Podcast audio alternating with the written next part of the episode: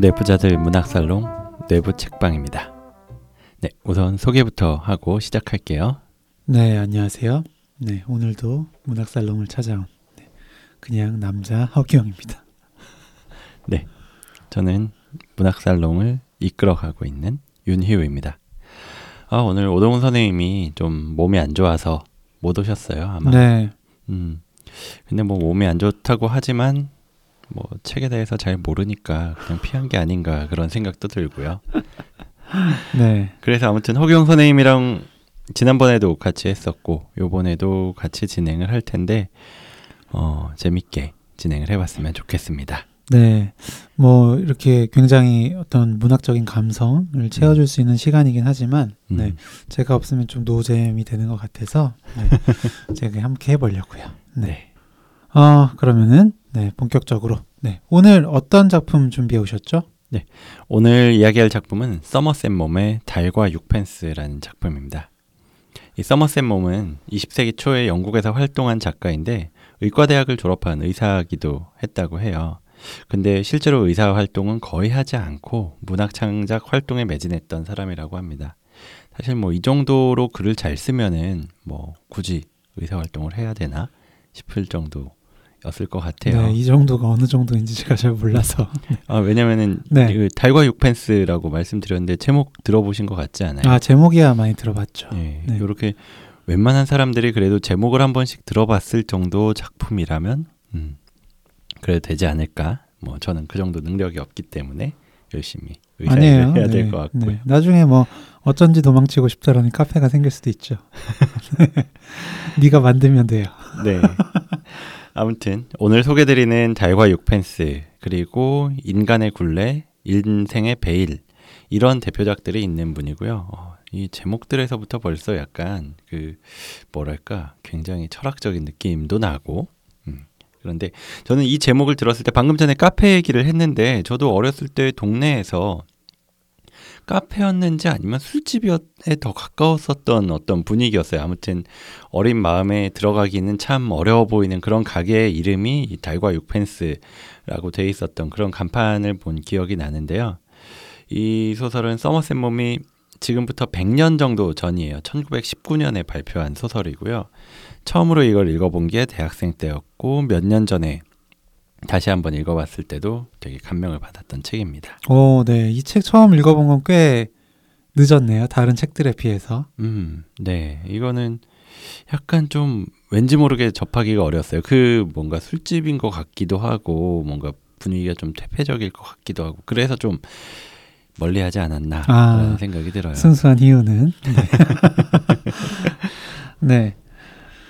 어, 이 책에 대해서 네, 좀 설명을 해 주신다면, 네, 저는 네. 진짜 전혀 몰라서요. 그쵸. 네, 오늘 방송을 들으시게 되면, 네, 음. 혹시 달과 육펜스로 이렇게 많은 카페들이나 술집이 있는 이유를 알 수 있나요? 어느 정도는 알 수 있을 것 같아요. 특히나 카페보다도 약간 술집 어떻게 보면은 예술을 하시는 분들이 있는 곳들 뭐 카페도 물론 될 아. 수가 있겠지만 라이브 카페라든지 이런 이름으로 왠지 좀 좋아할 것 같은 생각이 드는데요. 뭐 뒤에도 얘기하겠지만 굉장히 이 화가를 모티브로 한 아, 화가. 네. 그쵸. 주인공이 화가가 나오고요. 그래서 그 화가가 굉장히 예술적인 혼을 불태우면서 일어나는 어떤 일들에 대해서 쭉 나오는데 뭐 그 얘기를 하기 전에 우선 제목에서 달과 육펜스라고 했잖아요. 네. 이두 가지 물건이 등장하는데 우선 달이라고 하면은 어떤 이미지가 좀 떠오르시나요? 저는 다른, 어, 양면성. 네. 음, 약간은 좀, 어, 두렵고, 음, 무섭고, 네. 음, 약간 저는 이런 이미지가 좀 떠오릅니다. 음, 그렇게 들으니까 뭐 혹시 어, 이 책을 읽으면서도 그런 거에도 해석을 넣을 수 있을 것 같은데 아, 그래요? 음. 네. 그 외에도 뭐 밤하늘에 떠 있고 반짝이고 뭔가 깨끗하고 아름답고 순수할 것 같고 이런 이상적인 것 같다라는 이미지가 있을 것 같아요. 어, 예, 저랑은 전혀 음. 반대긴 한데, 네, 그렇게도 볼 수 있죠. 어, 어. 네. 그에 비해서 6펜스라고 하는 거는 당시에 가장 낮은 단위의 동전이라고 해요. 지금으로 치면 아마 한 10원짜리 정도지 않을까 싶어요. 그래서 이 가장 낮은 단위의 화폐지만 아주 낮지만 구체적이고 현실적으로 필요한 것이기도 하고요. 그런 의미가 있다고 보면 될 것 같아요. 굉장히 이상적이고 순수한 이상향과 아주 가까운 현실. 이렇게 음. 대비가 되는 두 가지가 제목에 딱 나온 거고요. 네. 이 책이 좀 전에 이제 화가가 주인공이라고 했는데 실존했던 화가인 폴 고갱을 모티브로 한 책입니다. 그가 다다르고 싶었던 어쩌면 저는 이 책을 읽고 다시 생각해 보면서 서머셋 몸이 본인이 다다르고 싶었는지도 모르겠는데 그게 바로 이상적인 것, 달 그럴 것 같고 그리고 고갱이 예술에 정진하는데 방해가 됐던 현실이 육펜스라는 상징으로 표현된 것 같아요. 아, 그렇군요. 그러니까 예술가로서 그 다다르고 싶은 이상적인 것, 음. 그리고 현재 처해 있는 현실이 대비됐다. 어, 지금도 그렇지만 100년 전에는 더더욱 예술가로서 살아가는 게 쉽지 않았을 것 같아요. 네. 요즘에도 뭐 글을 쓰시거나 음악을 하시거나 뭐 춤을 추시거나 여러 예술을 하는 분들이 정말 많으신데, 네. 그 중에서 정말 먹고 사는 걱정 없이 그냥 하고 싶은 예술을 하는 사람은 정말 소수죠. 음, 투잡을 뛰시는 분들이 정말 많고요. 그렇죠. 네, 그래도 지금은 유명한 예술인이 되면 꽤나 윤택한 삶을 살 수 있다곤 하지만 100년 전 당시에는 이 후원을 받지 않으면 정말 힘들게 생활을 해야 했다고 합니다. 네, 맞아요. 근데 사실 이 소설에서 육펜스가 상징하는 것의 핵심은 가난만은 아니었던 것 같긴 해요. 앞에 앞으로 말씀드리겠지만 이 예술을 추구하면서 사는 삶에서 잃게 되는 현실적인 것들을 모두 포함해서 상징하는 것 같고요. 우선 첫 번째 부분을 들어보고 이야기를 이어가 볼게요. 허경 선생님께 낭독 부탁드리겠습니다. 부인께서 몹시 불행하다는 생각은 하지 않았습니까?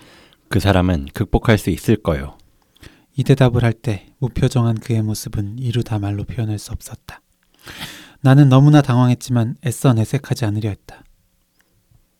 제가 솔직히 말씀드려도 괜찮겠습니까? 그는 미소를 지으며 고개를 끄덕였다.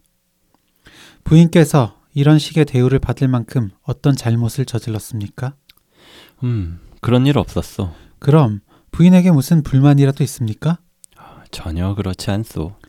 17년씩이나 결혼 생활을 하셨고 게다가 부인께는 아무런 흠이 없는데도 이런 식으로 아내를 버린다면 너무 어처구니 없는 일이 아닐까요? 어처구니 없죠. 뭐야 이거? 네. 이 장면 어떤 장면인가요? 네, 정말 어처구니가 없죠. 네. 이- 우선 이 앞부분 줄거리를 말씀드리면 이 작품의 주인공 이름이 찰스 스트릭랜드인데요. 네. 이 사람은 런던에서 능력 있는 증권 중개인으로 활동을 하고 있었습니다. 배우자와 두 아이가 있어서 이 네 가족이 생활하기에는 뭐 아주 풍족하진 않아도 그래도 부족함은 없는 삶이었다고 해요. 이 스트릭랜드 부부는 그들 집에서 때때로 파티를 열기도 하면서 상류층 사람들하고 어울리기도 했는데 그 와이프 이름이 에이미 그리고 남편 이름이 찰스인데요. 음. 이 에이미와는 달리 찰스는 자신은 사람들과 어울리는 걸 그렇게 즐기지 않았다고 해요. 그건 사교 모임에서 사람들이 문학이나 뭐 예술에 대한 이야기를 나누는 것에 뭐 끼어들 만한 지식이 없기도 해서였을 거다. 이렇게 세- 사람들은 생각하고 그냥 어 그런가 보다 하고 넘어갔는데 그리고 뭐 부부 사이에 이런 차이는 있었지만 그 둘이 사이가 그렇게 나쁘진 않다. 이렇게 비춰졌었는데요. 아, 그러던 어느 날 찰스는 이 부인인 에이미, 에이미에게 한 장의 편지만 남긴 채 집을 떠나버립니다. 네. 뭔가 아침 드라마의 시작 같은 느낌이기도 하고요. 음. 네. 근데 왜 이렇게 갑자기 떠났죠? 그쵸. 이 스트릭랜드는 겉으로 드러나 있는 특별한 문제는 없었는데 어, 난 파리로 떠난다. 다시는 볼 일이 없을 것이다. 이렇게만 딱 편지를 쓰고 떠나버린 거예요. 어, 이 소문을 들은 이 소설의 1인칭 화자인 나로 등장하는 사람이 있는데요. 그 사람이 스트릭랜드가 사라지기 전에 이 에이미 스트릭랜드와 만나기로 약속이 되어 있었어요. 음, 그 부인이랑 그쵸. 근데 그 약속을 취소하자니 뭔가 소문이 퍼진 것 때문에 피한다. 이런 인상을 줄 것 같아서 취소도 못 하고. 그런데 막상 만나면 또, 아, 무슨 얘기를 해야 되지? 이 상황에서 그런 고민을 하던 상황에 결국 약속 날짜가 돼서 그 에이미 스트릭랜드를 만나는데요. 그날 내가 뭐, 이, 내가 스트릭랜드 부인을 위로하면서 어떤 일이든 말만 하면 도와주겠다. 이렇게 얘기를 했는데 그 부인은 내게 자신 대신에 파리에 가서 그를 만나달라. 그리고 설득을 해서 돌아올 수 있게 해달라. 이런 부탁을 합니다. 뭐 이 부탁이 좀 부담스럽긴 하지만 한편으로는 어떤 사정으로 스트릭랜드가 도망치게 됐는지 궁금하기도 했었기 때문에 내가 파리에 가서 스트릭랜드를 만났어요. 그래서 지금 이 장면, 방금 저희가 낭독한 장면이 둘이 만나서 처음 대화를 하는 내용입니다. 그래서 내가 스트릭랜드의 잘못에 대해서 따지고 말다툼을 해서 어떻게든 죄책감을 느끼게 하고 돌아오도록 하려고 질문을 했는데 굉장히 순순하게 뭐 내가 잘못했다 그런 모습을 보이니까 굉장히 어처구니가 없는 거죠. 네. 정말 윤희우 선생님의 연기가 더 그 의외의 반응을 네, 어. 한층 돋보이게 만든 것 같습니다. 아, 굉장히 이입을 한 거예요. 네, 어처구니 없지요. 네. 네, 그 방금 저희가 읽어드린 그 대목에서 음, 찰스 스트릭랜드는 자신의 잘못은 인정하고 있지만, 네, 그의 말이나 태도에서는 미안함, 죄책감 이런 감정이 하나도 느껴지지 않는 것처럼 보였어요. 네, 음. 아내가 상처 받았을 거라고 생각하면서도 잘 극복할 거라고 하는 게, 어, 참, 같이 살았던 사람이 맞나 싶을 정도로 좀 무심하게 느껴지기도 하고요. 음, 참 뻔뻔한 것 같습니다. 어, 그리고 이 나, 네. 음. 이 작품에서 나로서는 에이미의 부탁을 받고 이 찰스를 데리러 간 거잖아요. 그렇죠. 근데 정말 당황스러웠을 것 같아요. 음. 그리고 한편으로는 도대체 어떤 네, 둘 사이에 일이 있었길래 혹은 찰스한테 어떤 심경의 변화가 있었기에 이런 말을 하는지 궁금하기도 합니다. 네.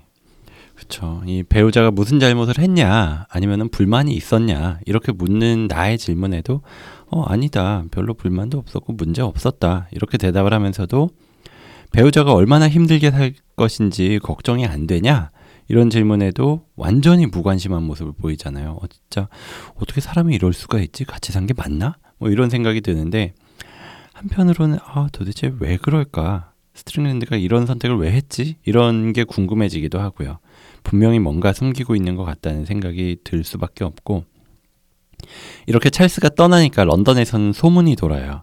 이 찰스 스트릭랜드가 여자가 생겨서 도망친 걸 거다. 사실 웬만하면은 그런 생각이 거의 몇 번째 안에 떠오를 거 아니에요. 뭐 여자가 생겼든 뭔가 범죄를 저질렀든 뭔가 아무튼 여기를 떠나야만 하는 어떤 커다란 이유가 있었을 거다 이런 생각이 들 거고 나 역시나 그렇게 상상을 하기도 하고요. 아니면 뭐 돈을 들고 도망친 거냐 뭐 이런 여러 가지 상상을 하게 되는데 대화를 더 이어 나갔을 때 스트링랜드에게서 예상치 못한 대답을 듣게 됩니다. 다음 대목 이어서 읽어보겠습니다. 난 그림을 그릴 수밖에 없어. 그는 자신의 말을 되풀이했다. 결국 삼류화가로 전전할 수도 있을 텐데 그것이 모든 걸 포기할 만큼 값어치 있는 일이라고 생각하십니까? 다른 직업이라면 선생에게 뾰족한 재능이 없다 한들 크게 문제될 게 없습니다. 적당한 솜씨만 발휘해도 제법 편안하게 지낼 수 있을 겁니다. 그러나 예술가의 경우는 다릅니다. 빌어먹을 바보 같은 소리로군. 그가 말했다. 바보 같다니요. 분명한 사실을 말하는 것이 바보란 말인가요? 난 당신에게 내가 그림을 그릴 수밖에 없다. 이렇게 말했을 뿐이요. 아, 그건 나로서도 어쩔 수 없는 일이요. 아, 사람이 물에 빠지면 헤엄을 잘 치느냐 못 치느냐 이런 건 문제가 아니요. 물 밖으로 빠져나와야만 하며 그렇지 않으면 물에 빠져 죽게 되는 거요. 어, 그의 목소리에는 진실한 열정이 깃들어 있었다. 나는 나도 모르게 감명을 받았다. 그에게서는 마음속에서 싸우고 있는 어떤 격렬한 힘이 느껴졌다. 그 힘은 말하자면 그를 완전히 사로잡고 있어 그 자신의 의지로도 어쩔 수 없는 매우 강력하고 압도적인 것임을 나는 느낄 수 있었다. 네. 어, 좀 흥미롭네요. 뜻밖의 이야기 같기도 하고요. 음, 네. 스트릭랜드가 도대체 왜 에이미를 떠났나 하는 이유를 이해하고 있는데요. 어, 만약 이 스트릭랜드가 다른 여자와 사랑에 빠져 도망친 거라면 그게 얼마나 잘못된 일인지 말해서 설득하려고 했던 것 같은데 참 이렇게 말하면 네 정말 뭐라고 해야 할지 당황스러울 것 같아요. 네. 그렇죠. 그림을 그려야 하니까 그래서 아내를 떠나야 한다. 어 정말 어떻게 설득을 해야 될지 네 그리고 또 어떤 일이 있었, 있었을지 좀 음, 궁금하고 네 떠오르지 않습니다. 네. 이 스트릭랜드, 찰스 스트릭랜드가 한 40살 정도라고 소개가 돼요. 이 소설이 출판된 게 20세기 초였던 걸 생각을 하면 지금 우리가 내- 느끼는 나이로는 한 40대 후반 내지 50대 뭐 이 정도가 된 거로 상상을 해야 될 것 같아요. 아이도 둘이 있고 수입도 좋은 번듯한 직장도 있는 찰스가 모든 걸 버리고 말 그대로 정말 모든 거죠. 배우자, 자녀들, 직장, 주위 친구들, 재산 다 버려두고 떠났는데 그 이유가 그림을 그려야 된다. 어, 이런 말을 들으면 진짜 믿을 수도 없고 이해하기도 어려운 게 당연할 것 같아요. 이쯤에서 이 찰스 스트링랜드가 정말 이런 선택을 한 이유가 뭔가 하는 궁금한 점이 막 드는데 이 정신분석학에서는 사람이 어떤 행동을 하는데 결정적인 요인이 무엇일지에 대해서 몇 가지로 설명을 해요. 그 중에서도 보면 크게 두 줄기가 있는데요. 하나는 사람이 어떤 행동을 하는 원동력이 타고난 욕동에서부터 시작된다라는 것과 또 하나는 다른 사람이나 대상과의 관계에서 이런 힘이 발생한다. 이렇게 두 가지 이론으로 나뉩니다. 네, 오랜만에 정신분석 요정 윤희호 선생님이 네 이런 이야기를 해주시는데, 네, 그러니까 타고난 욕동과 음. 대상과의 관계, 음. 네, 두 가지 말씀해주셨는데 좀 더 설명을 부탁드립니다.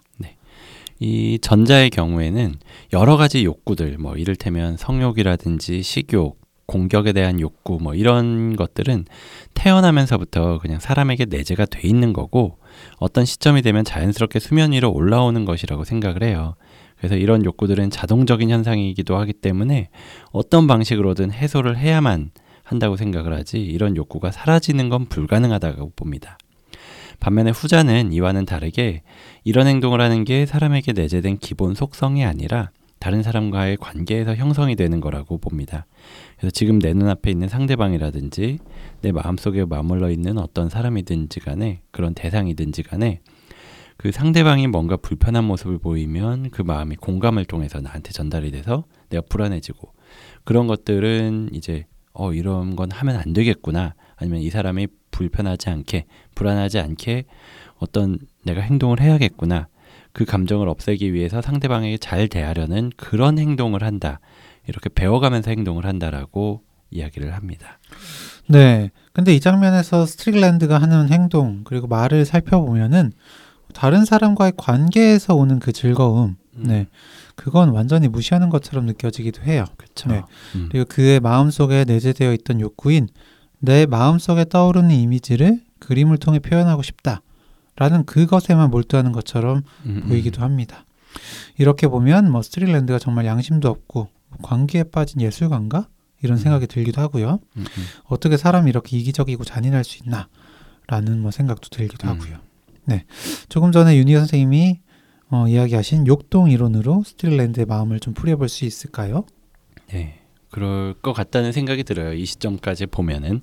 근데 이렇게 단순히 스트릭랜드가 정말 자기밖에 모르는 어떤 파렴치한 사람, 예술을 위해서 모든 걸 바쳐버린 광인, 이렇게만 딱 그려지는 인물이었다면 이 소설이 사실 굉장히 뻔하겠죠. 그리고 아, 뻔한 걸 둘째치고 재미가 없을 것 같아요.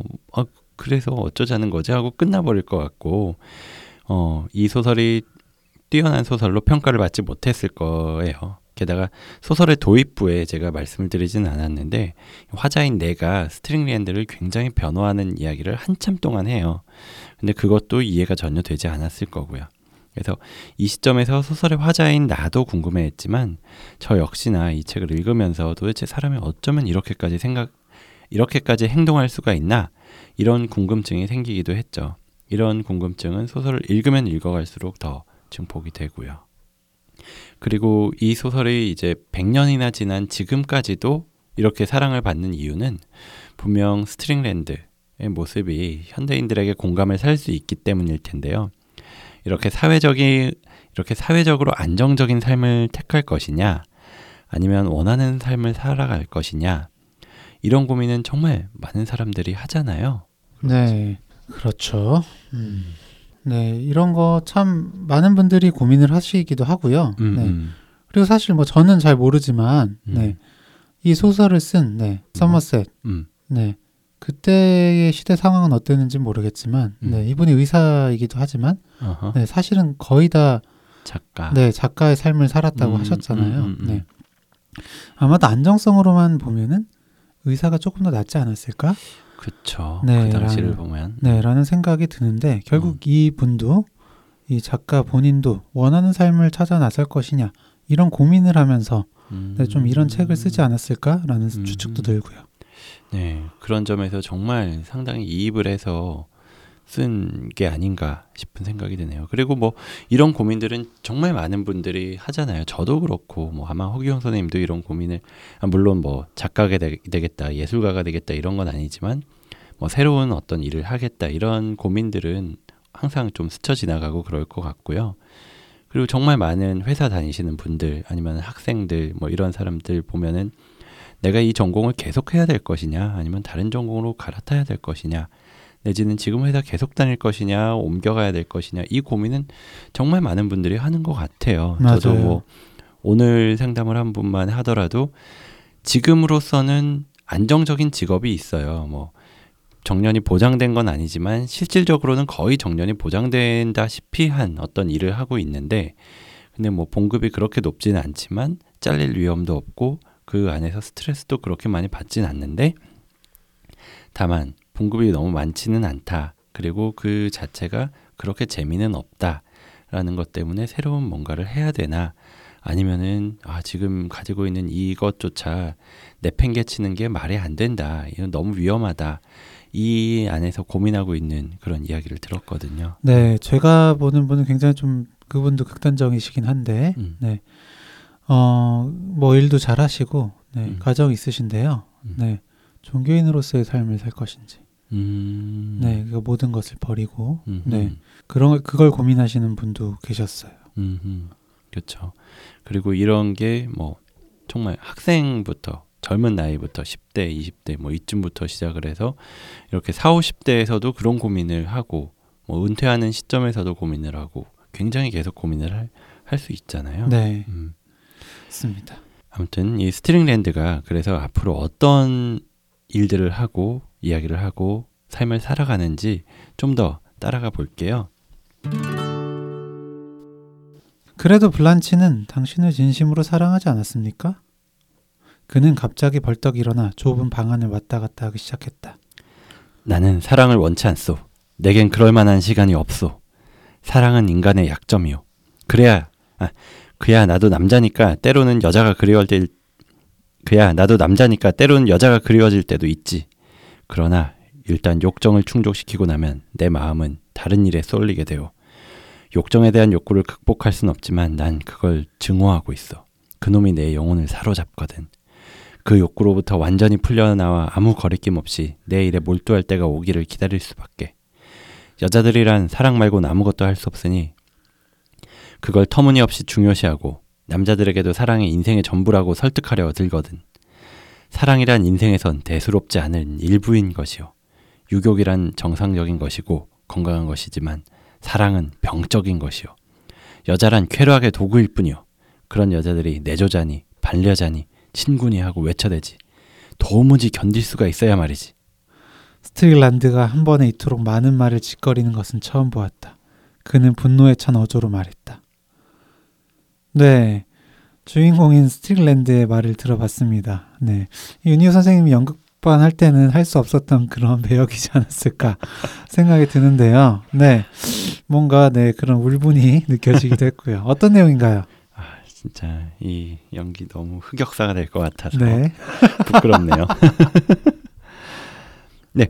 아무튼 이 파리에서 생활을 하고 있던 스트릭랜드는 나를 비롯해서 몇몇 사람들을 만나요.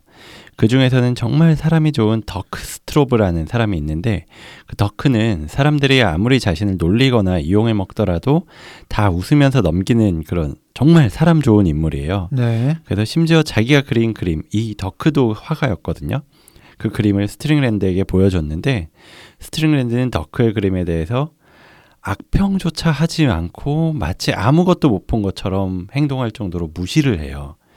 그래 그렇게까지 무시를 당했지만 스트릭랜드의 그림에는 어, 천재적인 재능이 담겨 있다라면서 그를 위해서는 어떤 일이든지 해주는 인물이거든요. 하루는 이 돈도 없고 수입도 없어서 굶주리던 스트릭랜드가 병에 걸려서 혼자 앓고 있으니까 그를 자신의 집으로 데리고 오겠다라고 해요. 불과 며칠 전만 해도 자기를 너무 심하게 모욕해서 다시는 보지 않겠다. 이렇게 선언을 한 다음이었는데다가 그를 집으로 데, 데려오는 거를 굉장히 끔찍하게 반대하던 아내 블란치의 말도 듣지 않고 끝내 이 블란치를 설득해서 스트릭랜드를 집으로 데려와서 극진하게 간호를 합니다. 네. 더크 스트로브는 왜 이렇게까지 하는 거죠? 네. 어, 뭘까요? 인내심인가요? 네. 어떤 뭐 인류애라고 해야 될지. 네. 참 이렇게까지 모욕을 당했는데도 그를 챙기는 모습이 참 네. 신기하게 느껴집니다. 음, 근데 네, 이 블란치가 저는 처음에 대사를 딱 읽으면서 어, 아내 이름이 웨임이 아니었나? 라고 생각을 했거든요. 음, 음. 네. 갑자기 블란치는 또 뭐죠? 네.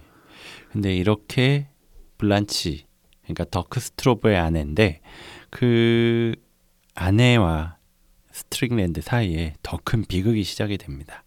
이 스트릭랜드를 간호하던 더크의 아내, 더크의 아내 블란치가 스트릭랜드에게 빠져들어가 버립니다. 근데 오, 쉿. 예. 어, 예, 굉장히 자연스러운 반응인데요. 네. 근데 스트릭랜드는 이 블란치에 대해서 그다지 애정을 느끼지 못해요. 그리고 블란치가 자신에게 매달리면 매달릴수록 더 냉정하게 대합니다. 아마 욕정을 풀었다 뭐 이런 얘기가 나오니까 뭐 육체적인 관계는 가졌는데 정신적으로는 전혀 뭐 애정을 주고 그러지를 않죠. 그러던 어느 날 스트릭랜드와 크게 싸운 뒤에 블란치는 스스로 목숨을 끊는 극단적인 선택을 합니다. 이 사건 이후로 화자인 나는 스트릭랜드를 더 혐오하는데 그러다가 우연히 길에서 스트릭랜드를 만나서 피하려고 했는데 스트릭랜드가 막 나를 따라와서 말을 걸어요. 그래서 나는 정말 화가 나니까 그에게 죄책감이 들지 않느냐 이렇게 따져 물었지만 오히려 스트릭랜드가 화를 내면서 방금 제가 낭독한 장면처럼 이야기를 하는 거죠. 아, 그렇군요. 네. 아까 저의 그 리액션은 지워주시고요. 네. 네. 아, 진짜 정말 어이가 없네요. 네. 적반하장 이런 때 쓰이는 말 같습니다. 네, 저도 이 장면 읽으면서 진짜 어처구니가 없다 이런 감정이 들었어요. 그래서 좀 이입을 못하고 제대로 연기를 못하기도 했는데요. 네. 그래요. 근데 한편으로 이 부분에서 스트릭랜드의 속마음과 갈등이 어쩌면 굉장히 진실하게 표현이 되고 있는 순간이라는 생각을 했어요. 앞서 이 스트릭랜드는 다른 사람과의 관계나 평가에 완전히 무관심하고 자신의 마음속에 자리한 그림을 그려야 한다. 이 욕망을 실어, 실행하기 위해 모든 판단을 하는 것 같다라고 이야기했는데요. 근데 사실은 스트릭랜드도 한 명의 사람이었기 때문에 자신을 정말 사랑하는 여자, 정말 아끼고 케어해주는 이 블란치에게 크게 동요했다라고 생각을 해요. 그래서 욕정에 대한 욕구라고 애써 화를 내면서 표현을 했지만 정말로 자신이 블란치의 죽음에 대해서 죄책감을 느끼지 않고 사람들의 비난도 개의치 않았다면 사실 이렇게 화를 내지도 않았을 거라고 생각이 들어요. 음, 네. 어, 그렇게 말씀을 해주시니까, 네, 스트릭랜드가 좀, 어, 왜 그랬는지 어느 정도 이해가 되기도 합니다. 네. 어쩌면 바로 이 장면이 소설의 제목인 달과 육펜스, 네, 그 대비와 갈등처럼 이상과 현실 사이에서 몸부림치는 모습이 정말 드러, 강하게 드러난 것 같네요. 네, 맞습니다. 이 스트릭랜드는 자신의 상상 속에 떠오르는 그런 이미지들을 그림을 통해서 표현하고 싶은데 그러기 위해서는 자신을 방해하는 것이 없어야만 한다. 이렇게 생각을 한 거예요. 그 방해하는 것들이라 고 한 게 사랑하는 가족들과 함께하는 생활, 안정적인 밥벌이를 할 수 있는 직장, 자기를 정말 아껴주는 친구들, 이 모든 것들을 아무렇지도 않게 버리려고 했어요. 그리고 그 중에 몇몇에서는 실제로 떠나버리는데 성공도 했죠. 직장 그만뒀고 가족들을 완전히 그냥 떠나왔으니까. 하지만 이 6펜스로 대변되는 가장 가까운 수준의 현실, 가장 즉각적으로 떠오르는 어떤 본능적인 욕구들을 떨쳐내기는 힘들어했고 또 영혼이 사로잡힌다라고 느꼈었던 것 같아요. 네. 이 그림에 대한 의지가 대단하다는 생각이 들면서도 네, 주위 사람들을 다 잃어가는 모습이 안타깝게 보이기도 합니다. 그런데 찰스 스트릭랜드는 왜 이렇게 사람들한테 냉정하게 대하는 건가요? 네. 아마도 이 스트릭랜드가 이렇게까지 사람들을 냉정하게 대한 이유는 그만큼 사람들에 대한 애정이나 관심에 대한 욕구를 참기 어려워서였을 수 있겠다라고 생각을 했어요. 애써 그런 욕구를 억눌러 가면서 그림에 몰두하려곤 했지만 자신을 알고 자신에 대해서 이래저래 평가하는 사람들이 있는 파리에서는 자신의 이상을 펼칠 수 없다라고 생각했는지 이 스트릭랜드는 더 먼 곳, 런던에서 파리로 떠난 것보다 한참 더 먼 남태평양에 있는 타히티라는 섬으로까지 떠나서 그림을 그리게 돼요.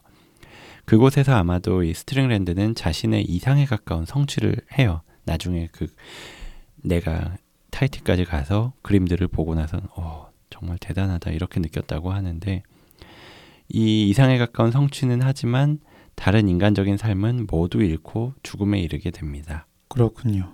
네. 스트릭랜드는 네, 물론 현실적으로는 음, 정말 못된 짓도 많이 하고 네. 자신에 대해서는 너무나 가혹했던 사람이지만 그의 도덕성에 대한 평가는 잠시 접어두고 네. 그 예술에 대한 순수한 열정을 생각한다면 정말 대단하다는 마음이 들었다 라는 윤희우 선생님의 평입니다. 네.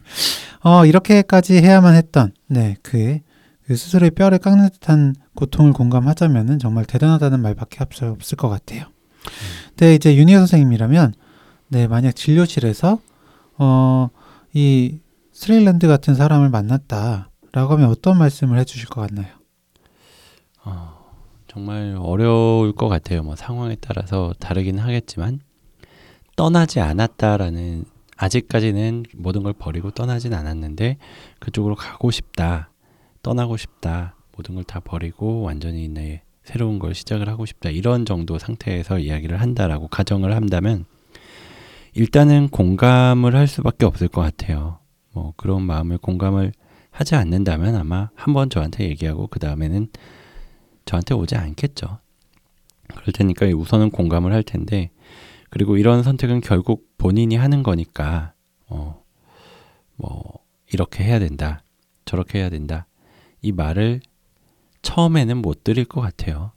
물론 정말 극단적인 선택을 하려고 한다. 그러니까 말도 안 되는 선택을 하려고 하는 와중이라면은 좀 그러지 말아야 되는 이유들에 대해서 같이 이야기를 해볼 수도 있겠지만 처음에는 뭐 어떻게 할 수가 없을 것 같고요. 우선은 공감을 하고 좀 몇 번이라도 더 보자 이런 이야기로 꺼낼 것 같고요.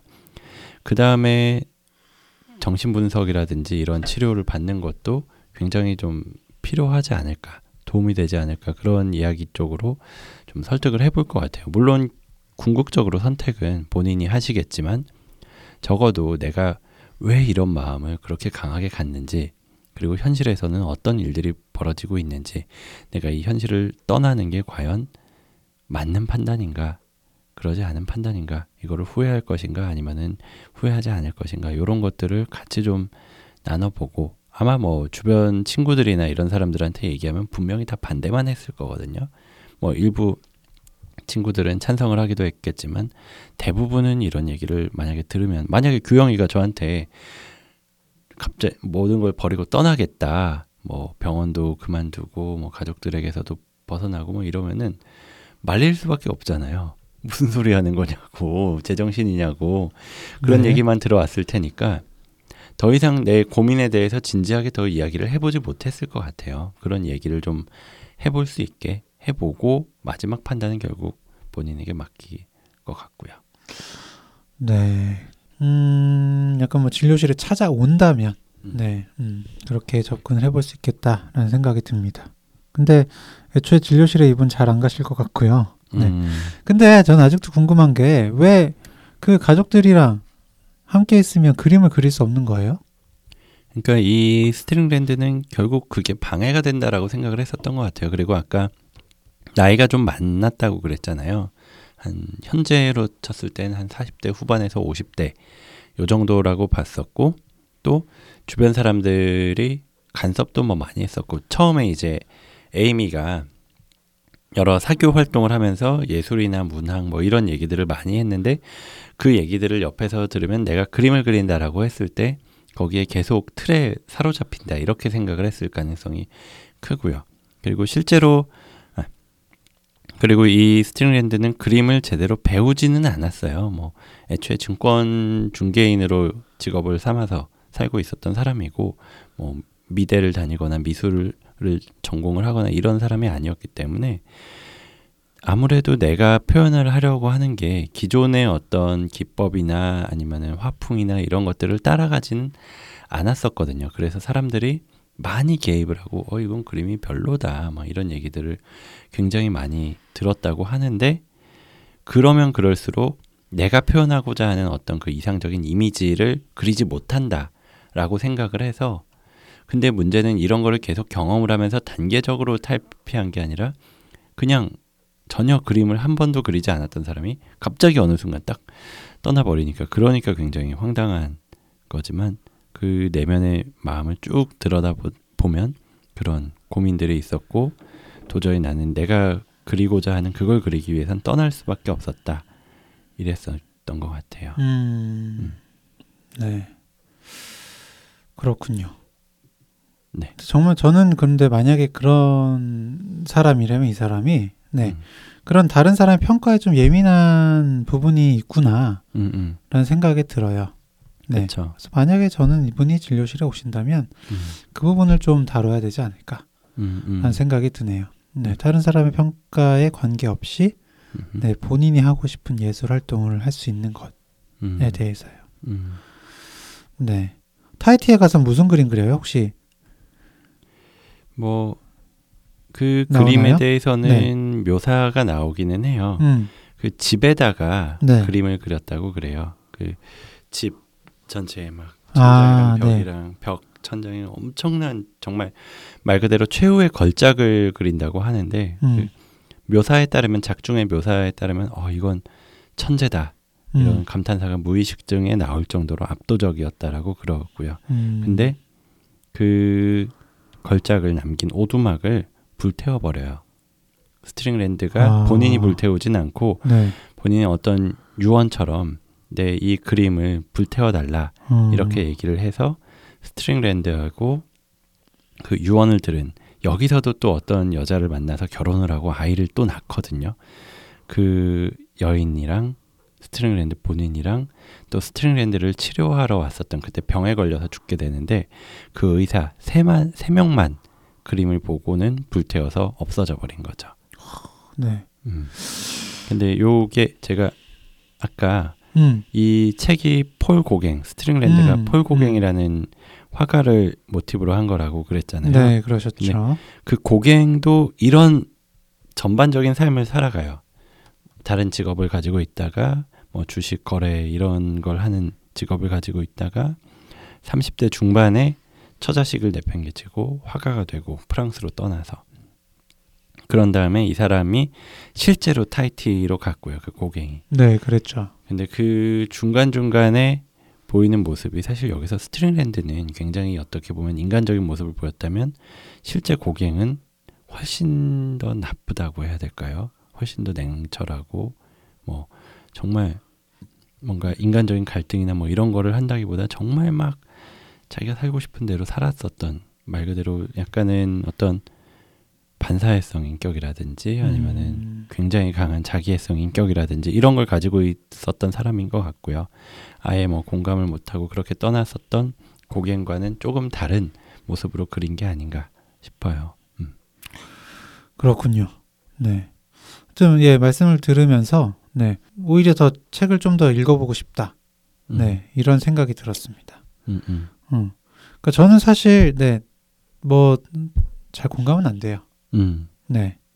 그래서 조금 더 읽어보면 네, 거기에 대한 공감을 할 수 있는 좀 포인트가 있을지 네, 음, 음. 궁금해집니다. 네. 좋습니다. 오늘 이렇게 서머셋 몸의 100년 전에 쓴 소설 달과 육펜스를 가지고 이야기를 나눠봤는데요. 음, 사실 뭐 예술을 한다 아니다 이런 거를 떠나서 아까 중간에도 말씀드린 것처럼 내가 지금 하고 있는 일이 맞는 건가? 아니면 다른 일을 해야 되나? 뭔가의 뭐 모든 것들을 좀 내려놓고 뭐 하나에 몰두를 해야 되는 게 맞나? 아니면 지금 삶에 그래도 만족을 하면서 여기서 조금씩 변화를 주는 게 맞나? 뭐 이런 고민을 하고 있는 분들이 읽는다면 아마 많이 공감을 하실 수 있을 거라는 생각이 들고요. 오늘 저희가 준비한 뇌부 책방은 여기까지 하도록 하겠고요. 다음에도 더 재미있고 흥미롭고 어쩌면 조금은 더 공감을 할 수 있는 그런 책들을 가지고 찾아뵙도록 하겠습니다.